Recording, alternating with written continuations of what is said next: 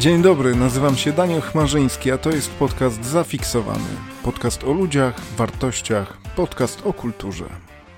Dzień dobry, witam Państwa bardzo serdecznie w kolejnym odcinku podcastu Zafiksowany. I dzisiaj goszczę Magdalenę Magdę Gałaj. Dzień dobry, dobry wieczór. Dobry wieczór, dzień dobry. Magdo, może opowiesz coś o sobie tak na początek? Tak na początek. To może... Na początek, na początku. Na początku.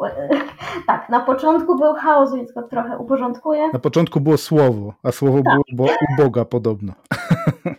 E, więc nie zaczyna się od więc. No dobrze, zebraliśmy się tu dzisiaj, ponieważ. Zebraliśmy się tu dzisiaj, ponieważ przyszło mi do głowy i jako, jako Magdalenie, która jest 16 lat po, szczęśliwie prawie 16 lat po przeszczepie nerki Aha. E, i jest też e, psychologiem zawodowo i, tak przyszło mi do głowy, że tym razem opowiem o tym, jak to jest e, funkcjonować sobie na co dzień po przeszczepie. Mianowicie, może, znaczy, mogę mówić tak, jak powiedziałam o sobie na początek i postaram się też ogólnie opowiedzieć o tym, jak to jest, natomiast chciałabym się skupić na, no właśnie na przeszczepach nerek, ponieważ no, w większości znaczy, ponieważ mnie to dotyczy i mhm. E, bezpośrednio i ten, ten, ten obszar jakoś najwięcej znam. Mów swobodnie, ja postaram ci się nie wcinać, także powiedz Jasne. wszystko, co ci leży nomen omen na wątrobie, chociaż mówimy o nerce.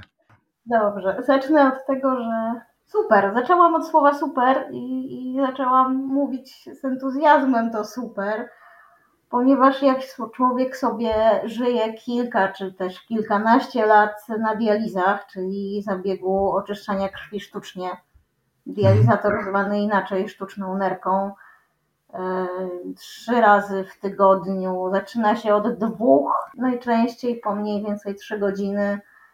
Z czasem to się wydłuża do czterech, pięciu godzin trzy razy w tygodniu, więc e, no jest to bardzo wyczerpujące i fizycznie, i psychicznie. Nie można też, no wiadomo, że jak nerki, wiadomo, być może nie wszystkim właśnie, więc jak nerki przestają pracować, no to też po prostu przestaje się siusiać, tak, więc e, można, nie można w związku z tym się napić zbyt dużo czegokolwiek. Mhm. Tutaj chrząknął admin Daniel znacząco. Nie chrząknął, tylko tak y, potwierdził. Mhm. Tak, mhm. nie można, nie można. E, więc no to są szklanka dziennie do dwóch maksymalnie. To mhm. bardzo trudne. Dlatego jak się człowiek dowiaduje, że tę nerkę dostał, to nie wie jak się nazywa z wrażenia. Przeważnie. Dostaje drugą, nowe życie. Tak, y, jak najbardziej dostaje nowe życie, bo E, może normalnie sikać, w związku z czym może też normalnie jeść. Nie ma rozchwianego y, organizmu w sensie zatrucia, że, ma, że może, może dojść do, do zatrucia y, najczęściej mocznikiem w przypadku niewydolności nerek. Wiadomo, że jak nerki nie filtrują dobrze, to, no to też masz czegoś tam za dużo albo za mało. W moim przypadku zazwyczaj miałam za dużo potasu, co może prowadzić do zaburzeń serca, do zaburzeń rytmu serca. Więc jest to super i możesz wszystko pić, wszystko jeść. Swego czasu, dawno, dawno temu, o ile najnowsza wiedza wskazuje na to, że to nie było takie świetne, jak się wówczas wydawało, E, aczkolwiek nie było to złe. E, lekarze z Centrum Zdrowia Dziecka wymyślili, odkryli, że skrobia, najzwyklejsze w świecie kartofle, obniżają e, kreatyninę. To jest taki składnik, któryś taki, tak naprawdę trucizna, która się odkłada w organizmie mm, po wysiłku. I jak nerki nie filtrują dobrze, to ma się jej za dużo. I jadłam te ziemniaki i wszystkie dzieciaki z mniej więcej, mniej więcej z mojego pokolenia i później jadły przez kilkanaście lat y, prawie wyłącznie ziemniaki mm, z ograniczeniem czerwonego mięsa i mąki pszennej absolutnie nie, z wykluczeniem mąki pszennej. A było to o tyle trudne, że mieszkałam naprzeciwko piekarni. Więc mm. świeże bułeczki codziennie to po prostu była tortura. Pokusy. Tak, ulegałam czasami. Nie da się nie ulegać, natomiast do końca życia Wiesz, nie zapomnę. Wszyscy mhm. jesteśmy grzesznikami. Tak, do końca życia nie zapomnę pierogów jedzonych przez moich rodziców w kuchni pokryjomu. Hmm. Mhm. Więc właśnie, mm, jak się dowiadujesz, że ten organ masz, to jest wielka euforia, nowe życie. Związane z tym nadzieje, oczywiście, ale y, ja mam osobiście trochę zastrzeżeń do tego sformułowania nowe życie, wiesz? Mhm. Y, no ma takie negatywne konotacje. Mhm, właśnie, jak tobie się to kojarzy? Mi się to kojarzy ze świadkiem Jehowy albo mormonem, który ci puka do drzwi i chce ci sprzedać nowe życie w postaci przebudźcie się strażnicy albo czegoś takiego. Mhm, albo dokładnie. książki pana Smitha, który miał objawienie anioła mormona i chcecie nauczyć angielskiego. tak, tak, dokładnie tak to, to, to wygląda. To jest... Nowe w sensie, to co jest tym nowe, to rzeczywiście uczenie się swojego organizmu od nowa, dlatego że przechodzisz rewolucję hormonalną po prostu e, z powodu brania leków. Mm, I, I właśnie dlatego to nie jest do końca nowe życie, bo po prostu twój organizm, z którym żyjesz od x lat, dostaje coś nowego, nowy, nowy organ, który biologicznie w żaden sposób e, nie jest twój, on jest od dawcy. E, I organizm go za wszelką cenę próbuje odrzucić. Organizm go zawsze odrzuci i to jest coś, co, co należy wiedzieć, że przede wszystkim, że czasem przestrzeni publicznej mam, mam wrażenie, że się mówi o przeszczepach tak, jakby to było nie tylko nowe życie, ale tak jakbyśmy byli jaszczurkami, którym po prostu tak jak ogonek odrośnie, to minerka odrosła. Właśnie, tam. widzisz, mam tu ten punkt y, wskazany przez ciebie. Dlaczego po przeszczepie człowiek to nie jaszczurka? No to właśnie, wy, wytłumacz. No właśnie, dlatego. właśnie dlatego, że organ, który dostajesz nie jest twój i organizm ma system odpornościowy po to, żeby wszystko co obce odrzucał, żeby walczyć z chorobami, z bakteriami, wirusami. I tak jest zawsze, bo też nie wszyscy wiedzą, że każdy jeden przeszczep bez leków i bez wspomagania chemi chemicznego byłby odrzucony, prawda? Tak, zdecydowanie tak i jest to niestety silne wspomaganie chemiczne, w związku z tym, no tak jak powiedziałam, przechodzi się rewolucję na początku. To jest, fajne i niefajne. Fajne dlatego, że jak się dowiadujesz, że faktycznie możesz wszystko pić, wszystko jeść i jest super, to pamiętam swoje takie doświadczenie i teraz każdemu o tym, jak o tym opowiadam, to się wzruszam. E, ja miałam przeszczep 16 kwietnia i wyszłam do domu przed majówką, tuż przed majówką E, jak się dowiedziałam, że mogę wszystko jeść, to się po prostu popłakałam z radości i jadłam hmm. na początku w kółko biały ser i truskawki. Hmm. Niedługo później są moje urodziny i na moje urodziny są pierwsze truskawki. Hmm. To było takie odkrywanie, mm, jak małe dziecko, które odkrywa po prostu smaki, zapachy, kolory, dźwięki, wszystko od nowa. E, to jest uczucie, którego nie da się opisać i jestem bardzo szczęśliwa, że mogłam coś takiego przeżyć jako dorosły człowiek i to zapamiętać, bo myślę, że jak jesteśmy małymi dziećmi, to tego nie pamiętamy niestety. I to było cudowne. Natomiast właśnie minus jest taki, że dostajesz leki, Często po przeszczepie dostaje się też, e, znaczy zawsze na początku, czasem się je bierze bardzo długo, czasem, czasem nie, ale dostaje się też sterydy, żeby zabezpieczyć trochę Mm, układ odpornościowy, dlatego że no, leki tak zwane immunosupresyjne, czyli te zapobiegające odrzuceniu przeszczepu, obniżające de facto odporność, yy, no, spowodują, że czepia się ciebie wszystko, wszystkie wirusy, bakterie i no, sterydy się daje po to, żeby trochę zabezpieczyć. Po mhm. sterydach y, najczęściej się czujesz no, czasem jak na haju po prostu. Masz bardzo rozchwiane emocje, nie możesz spać, y, od euforii do płaczu i z powrotem. I to jest per permanentny taki stan wahań. E, ale na początku przez kilka miesięcy to jest naprawdę duża huśtawka emocjonalna. osłabiają się włosy, osłabiają się paznokcie, włosy też zaczynają często wypadać niestety e, po lekach. Mhm. To, że jeździsz na kółkach, ma jak, jest dla ciebie trudniejsze niż dla osoby, która powiedzmy byłaby po przeszczepie, a nie byłaby na wózku, czy tu nie ma żadnego, żadnej różnicy? E, nie z samego faktu jeżdżenia na kółkach, tylko dlatego, że mm, i tak i nie. Po pierwsze, jeżeli jeździsz na kółkach i jesteś w pozycji siedzącej bądź leżącej, a nie stojącej, to nerki funkcjonują ci gorzej. W ogóle wszystko, co masz, wiesz, funkcjonuje ci trochę wolniej, bo pozycja stojąca jest jednak najbardziej naturalna dla organizmu. Mhm. Mhm. No widzisz, przy okazji rozprawiamy się z mitami też na temat innych rzeczy. Tak. E, I, i właśnie dlatego mm, no, masz, łapiesz częściej infekcje.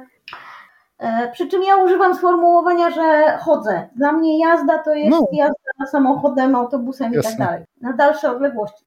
Właśnie wracając, y, w ogóle pozycja siedząca powoduje, że ci się osłabiają nerki e, i masz częściej infekcje i nie, no nie zawsze jest to mm, jest to też przeszczep, no, że istnieje konieczność przeszczepu, natomiast kontrolowanie się i e, branie od czasu do czasu antybiotyków tak. Ja się urodziłam z rozszczepem kręgosłupa i ja się urodziłam w bardzo nieciekawym czasie, w 80 roku, kiedy wiadomo jaka była medycyna w naszym pięknym kraju. Mm. I po prostu nie do końca dobrze postawiono diagnozę, nie wiedzieli co mi jest i jakie, do, do końca nie wiedzieli co mi jest i jakie będą tego konsekwencje. I po prostu w wyniku zaniedbań tak y, się też parę rzeczy stało. Poza tym urodziłam się też z pęcherzem, który nie tak zwanym neurogennym, to się tak nazywa medycznie, czyli takim, który się nie kurczy i nie rozkurcza. To jest mhm. taki worek luźny po prostu. E, I myślano, że mi po prostu moczy zalega i tak ma być. Okazało się, że wcale niekoniecznie tak jest. E, I po prostu zniszczono mi nerki. E, więc potem tą dietą, dlatego wspomniałam o tej diecie ziemniaczanej, bo potem no, ro, robili co mogli, żeby mi to ratować i uratowali mi 20 parę lat życia na całe szczęście. Miałam też duże szczęście w nieszczęściu, bo mm, do 20 byłam ostatnią pacjentką e, Centrum Zdrowia Dziecka, która mm, była przeszczepiana tamże w wieku 28 lat.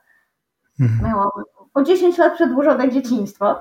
E, właśnie, więc tak, no, no, właśnie, odpowiadając na Twoje pytanie, kółka, tak, owszem, poniekąd spowodowały, natomiast w codziennym życiu mam poczucie, że, bycie, że te dodatkowe konsekwencje, o których się nie mówi, czyli najczęściej właśnie problemy e, z fizjologią, są dużo trudniejsze niż samo poruszanie się na, na, na, na wózku. Mhm. To jest pewnie temat na jakiś inny podcast zupełnie. Mam tu punkt stereotypy, problemy, korzyści.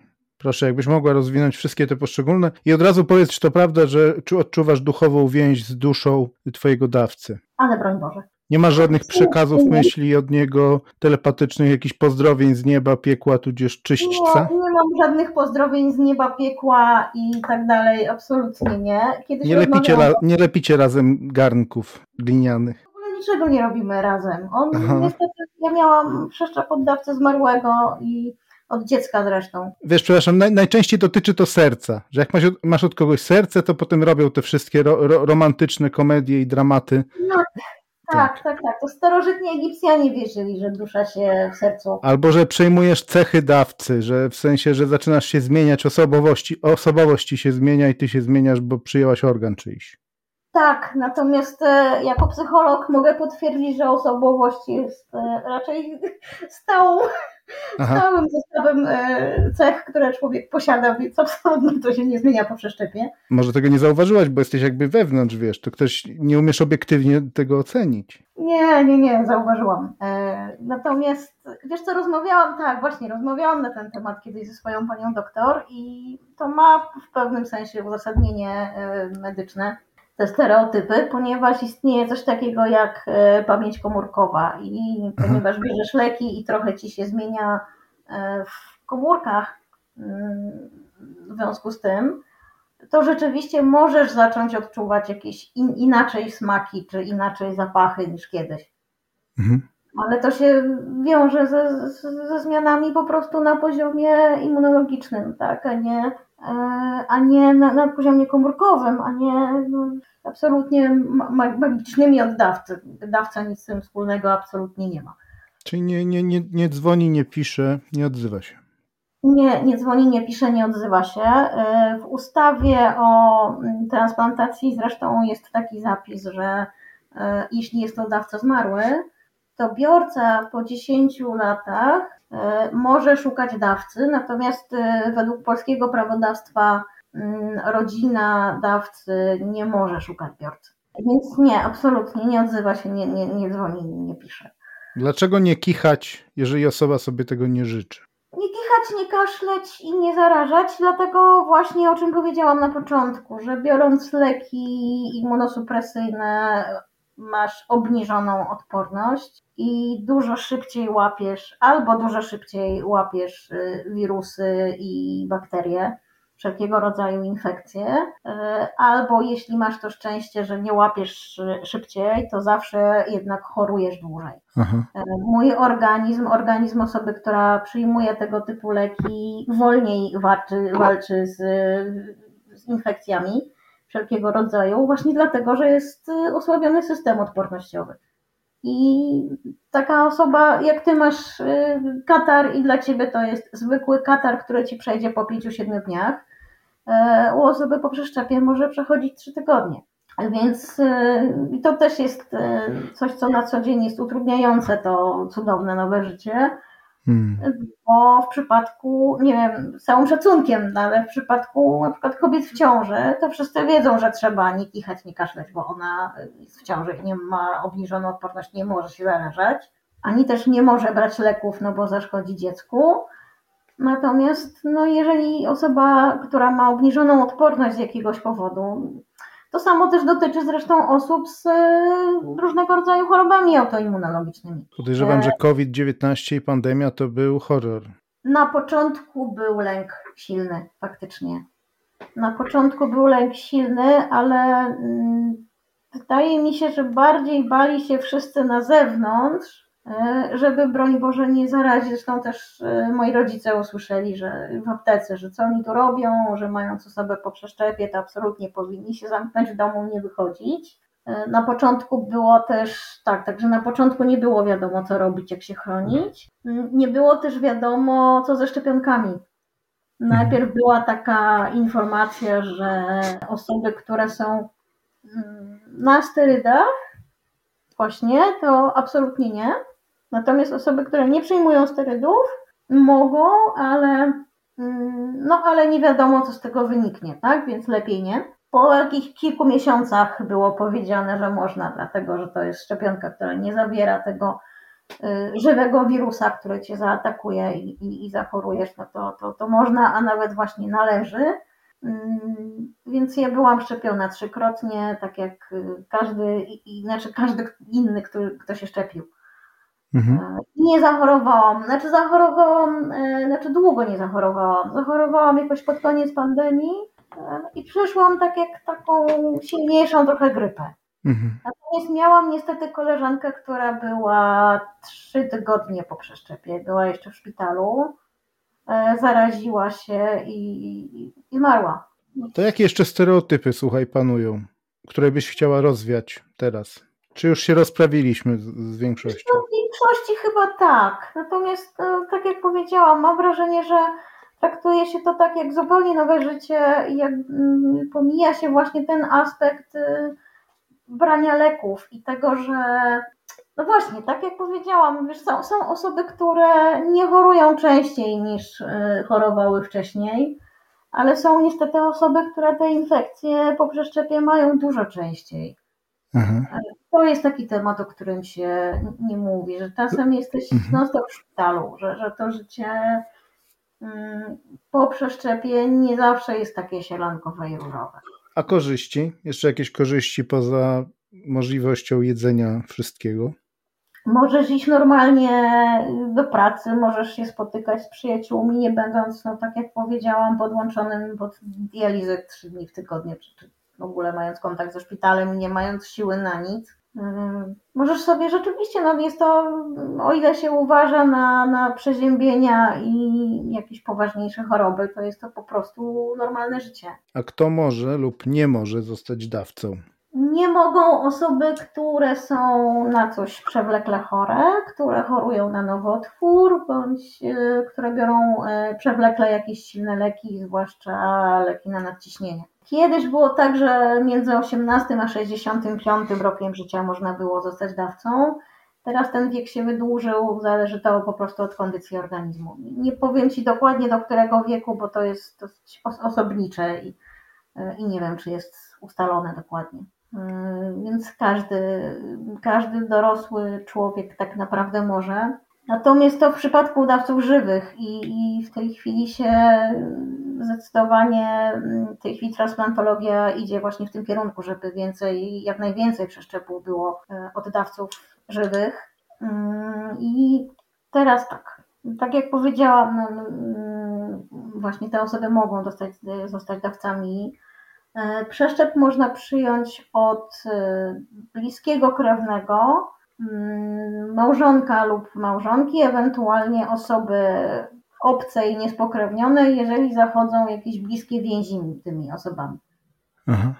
Czyli na przykład przyjacielowi też można oddać, tak? Czy nie wiem, partnerowi, partnerce, nie będącymi w związku formalnym małżeństwie. E, no bo przy szpiku, przy, przy przeszczepie szpiku musi być to bliźniak genetyczny, nie? Tak, przy przeszczepie e, szpiku musi być to bliźniak genetyczny, natomiast tutaj się bierze pod uwagę tak zwaną zgodność tkankową, mhm. E, a nie genetyczną. No, no, byłoby super, gdyby tak było ale to jeszcze, jeszcze, jeszcze nie. I w przypadku tych osób e, niespokrewnionych ze sobą, a sobie bliskich jest też taka procedura, że no, przechodzi się wtedy rozmowę z psychologiem dodatkowo, nie tylko z lekarzem, co mhm. rzeczywiście wiąże te osoby. Bardzo dużo się mówi o oświadczeniach woli teraz i świetnie, bardzo dobrze i, bardzo zachęcam, żeby takie oświadczenie przy sobie jak najbardziej mieć. Natomiast i ono rozwiązuje bardzo ważny problem, mianowicie w ustawie transplantacji też jest coś takiego jak zgoda domniemana. I cóż to jest?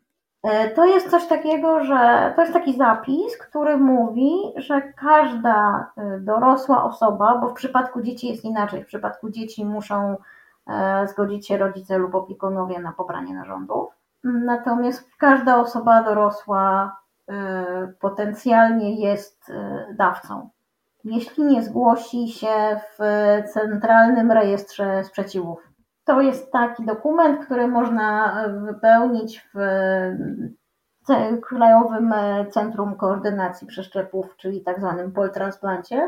W Warszawie, w Alejach Jerozolimskich tak. jest taka instytucja. Znany mi jest bo też jestem zapisany. Super. Natomiast gdyby ktoś nie był, to tak informuję, że jest takie miejsce i jeśli ktoś z jakichś powodów nie zgadza się na to, żeby być tym dawcą, w przypadku szpiku to jest trochę inaczej, natomiast w przypadku przeszczepów e, organów to no właśnie trzeba się tam zgłosić i powiedzieć, że że się nie chce, żeby pobierali Twoje narządy. E, w momencie i taki dokument przechowywany jest tam przez 5 lat od daty śmierci osoby, która ten dokument wypełniła. Po 5 latach jest niszczony. Żadne dane się nie zachowały. No ja mam pewien konflikt, bo ja chciałbym oddać ciało, czy chciałem, nie wiem jak teraz, oddać ciało Akademii Medycznej, żeby sobie studenci na mnie poćwiczyli. Mhm. Ale teraz zobacz, umierasz, tam mhm. ci się od razu rzucają na twoje organy. To tak nie działa. I, i co zostanie dla Akademii Medycznej, jak już to tak będę tak wy, wydrążony? Nie, to tak nie działa. To nie, wydrążało się do, do mumifikacji. tak to tak nie działa. Nie, nie, to wtedy zgłaszasz się do tej Akademii Medycznej i, i po prostu... Pukam i mówię, dzień dobry, ja tu już jestem po śmierci i przyszedłem, bo... Nie, nie, nie, to za życia możesz się tam zgłosić i powiedzieć, że chcesz i wtedy cię... No, no wiem, jest takie, jest oświadczenie woli, jest, jest.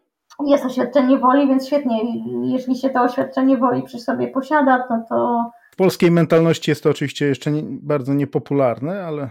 No. Tak, w polskiej mentalności jest też coś takiego, właśnie, a propos stereotypów, to może nie dotyczących osób po przeszczepach, ale kiedyś o tym czytałam też, że Jeszcze chyba występuje niestety w polskiej mentalności. To jest też związane bardzo z, z wiarą. Tak. Czytałam, że kiedyś było takie głębokie przekonanie, które do tej pory niektóre osoby mają, że jak się nie ma jakiegoś fragmentu ciała, to się nie zostanie zbawionym.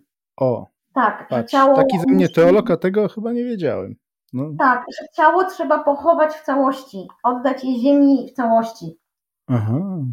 I stąd się biorą też takie opory przed e, oddaniem narządów, a co dopiero rąk i nóg, bo ręce i nogi też już są przeszczepiane. W całości. A ja z kolei słyszałem teologicznie, że, że i tak dostajesz nowe ciało, uwielbione tak zwane, więc tak, w sumie... Dokładnie, dlatego no, mnie to też się jakoś kłóci, ale... To jak dostajesz nowe ciało tuż przy swoim prywatnym sądzie i zbawieniu, no to stare. Pokiego grzyba ci stare, właśnie. Nie wiem, natomiast bardzo dużo osób ma takie głębokie przekonanie. A, mhm. to co też kiedyś usłyszałam, to, że rozmawiałam z, z, z jakąś znajomą właśnie od, na początku po przeszczepie też e, wtedy jeszcze byłam osobą przyjmującą komunię świętą i chodzącą do kościoła. Mhm. E, poprosiłam księdza, żeby miała tę komunię udzielaną osobno.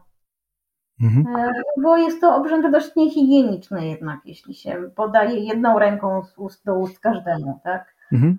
E, no ale są też możliwości, chyba już w Polsce weszły te zwyczaje, że jest komunia i na rękę chyba też możliwa, nie? Tak, ale mimo wszystko ten sam ksiądz miał e, przed chwilą tę samą rękę, którą mi podaje na rękę, no ktoś inny mógł chcieć do ust, tak? Nie wiadomo, co on tą ręką robił, znając księży, no, także wiesz. No, też, ale, ale no właśnie, mógł też dotykać czyichś ust przed chwilą, więc... Y, Albo niekoniecznie ust. No dobra, no ale nie, nie idźmy w to. Jasne, y, więc y, poprosi, opowiadałam o tej sytuacji i usłyszałam takie, ale Magda, coś ty, przecież co jest ciało Chrystusa, nic ci nie będzie. No tak. Wykład zrobić na temat tego, że osoba, która była dotykana przez księdza przed chwilą, nie jest ciałem Chrystusa. Ale znowu, Boże, Boże, znowu jest. Ja nie jestem już katolikiem, ja jestem apostatą i odszedłem z kościoła i tak dalej. Ale Aha. budzi się we mnie dawny katolik i teolog. Transsubstancjacja, mm, przemiana nie zmienia własności fizycznych obiektu. Także. Nie. Właśnie. No właśnie, ale tak, to taki kolejny stereotyp, który usłyszałam. Mm. Jakiś bez sensu. No, no. Mm, czekaj, wracając do dawców, o czymś mówiłam, już teraz nie wiem, zgubiłam myśl. A, to już powiedziałam o tych, o tych 10, 10 latach. No ja wszystkie punkty mam widzę zrealizowane. Tak. Zgłada domniemane oświadczenie woli, kto może zostać, co warto wiedzieć w codzienności, stereotypy, problemy, korzyści, jak z tym żyjesz na co dzień, co ci jeszcze się, co, co byś jeszcze chciała dodać do tego? Co, mi, co bym jeszcze chciała dodać? Y, dwie rzeczy chciałabym jeszcze do tego dodać. Nie bójcie się randkować z ludźmi po przeszczepach. Tak, nie bójcie się randkować z ludźmi po przeszczepach. Natomiast y, czasami efektem dłuższego randkowania może być ciąża. Aha, tej osoby nie po przeszczepie. Czyli mężczyzna musi też uważać, bo może. Nie, mężczyzna nie musi, natomiast Aha. kobieta, y, nie, my, my macie w ogóle kurde, w wielu kwestiach łatwiej. My mamy lepiej. Tak, wy macie lepiej. Nie Natomiast... mamy miesiączki. No właśnie, nie macie miesiączki. To jest też jedna z kwestii, które są super po przeszczepie, bo e, dializa bardzo roz, e, rozwala, no bo to jest duże osłabienie organizmu. E, I po przeszczepie zazwyczaj bardzo wraca do normy i ja miałam przez 30, zresztą większość kobiet ma przez 30 parę lat, także prawie, że można, ja się śmiałam, że mogę kalendarzyk małżeński prowadzić. Hmm. Bardzo regularnie i super, więc to jest też to jedna. Pięknie, po katolicku. Tak, pięknie i po katolicku, dokładnie. Tylko jeszcze musiałabyś tam śluz oglądać i mierzyć. Chyba nie, nie, nie bronimy. E, właśnie, natomiast w przypadku ciąży e, trzeba ją niestety bardzo, znaczy niestety i niestety, mm, ale trzeba ją bardzo dokładnie zaplanować, dlatego że E, trzeba zmienić leki mhm. na mniej, no mniej trujące po prostu, mniej inwazyjne dla organizmu i dla płodu. Ale jest to możliwe, w sensie nie ma, nie ma przeciwwskazań, żeby zajść w ciążę, tak? Nie, nie, jest to możliwe jak najbardziej, natomiast mówię, trzeba po prostu zaplanować to wcześniej i na kilka miesięcy wcześniej, przynajmniej na kilka miesięcy wcześniej zmienić leki. Mhm. E, więc taka prośba do panów, żeby nie pytali w najbardziej irytujące pytanie, jakie może usłyszeć kobieta biorąca tego typu leki, to a co by się stało, gdyby się jednak przytrafiło? Mhm. No niestety w tej sytuacji nie może się, przytra się przytrafić, tak? Bo. Czyli nawołujemy, drodzy Państwo, do świadomego macierzyństwa, tacierzyństwa i generalnie do świadomości. Tak, w tym przypadku jak najbardziej tak. I w każdym innym też. I w każdym innym też. I to, co jeszcze chciałam powiedzieć odnośnie do właśnie dawców i tego, co wolno wiedzieć, czego, czego nie wolno. W niektórych sytuacjach osobiście uważam, że to jest lepsze. W niektórych krajach, e, kiedyś słyszałam o jakiejś dziewczynie, która miała przeszczep płuc w Austrii, e, mhm. nie wolno wiedzieć na temat e, dawcy nic. Natomiast w Polsce można wiedzieć, jakiej płci była ta osoba i ile miała lat. Natomiast im dłużej z tym, znaczy niektórzy uważają, że to jest ok, mnie osobiście to przeszkadza, wolałabym nie wiedzieć nic. Dlatego Ale właśnie wiesz. Dziecko, nie? Tak, no ja się o tym dowiedziałam od razu po przeszczepie, tam chyba z parę dni. No więc to było dziecko, chłopiec. Mm. lat 15, więc e, no po takiej informacji doszłam do wniosku, że wolałabym nie wiedzieć nic. Ciąży to, no tak. Ciąży trochę. Ciąży trochę i no i po prostu wolałabym tego nie wiedzieć, no ale, ale wiem już. E, to, co mogę, to, to być po prostu wdzięczna rodzicom, którzy się zdecydowali oddać, bo e, i to też warto powiedzieć na koniec, że jak się oddaje, to można uratować co najmniej 7 osób. Mm, dwie nerki, dwa płuca, serce, rogówkę, wątrobę, e, więc można oddać, więc no, warto. Jak się ten film nazywał? Z Willem Smithem, chyba właśnie Siedem dusz, nie? Coś takiego. Tak, tak, tak. Mhm. No dobrze. Wyczerpaliśmy temat? Tak, myślę, że tak. Aha. Tak, nie chciałam, żeby padła taka, taka informacja na koniec. To... Dobrze, serdecznie Ci dziękuję. Bardzo miło było porozmawiać. My się widzimy oczywiście 15. Tak, my się widzimy. 15 marca w Warszawie. I jak przy każdej okazji zapraszam wszystkich, którzy słuchają. 15 i 16 również Warszawa 15 widzimy się gdzie? We Fridzie. We Fridzie. Tak, także... Frida przy Nowym Świecie. Tam Warszawa. poznacie i Magdę, i Jakuba, no może nie wszystkich, ale wielu, którzy biorą udział w podcastach. No dobrze, to jeszcze raz Ci dziękuję. Dziękuję bardzo. Dzięki, hej, pa. Hej, pa, pa.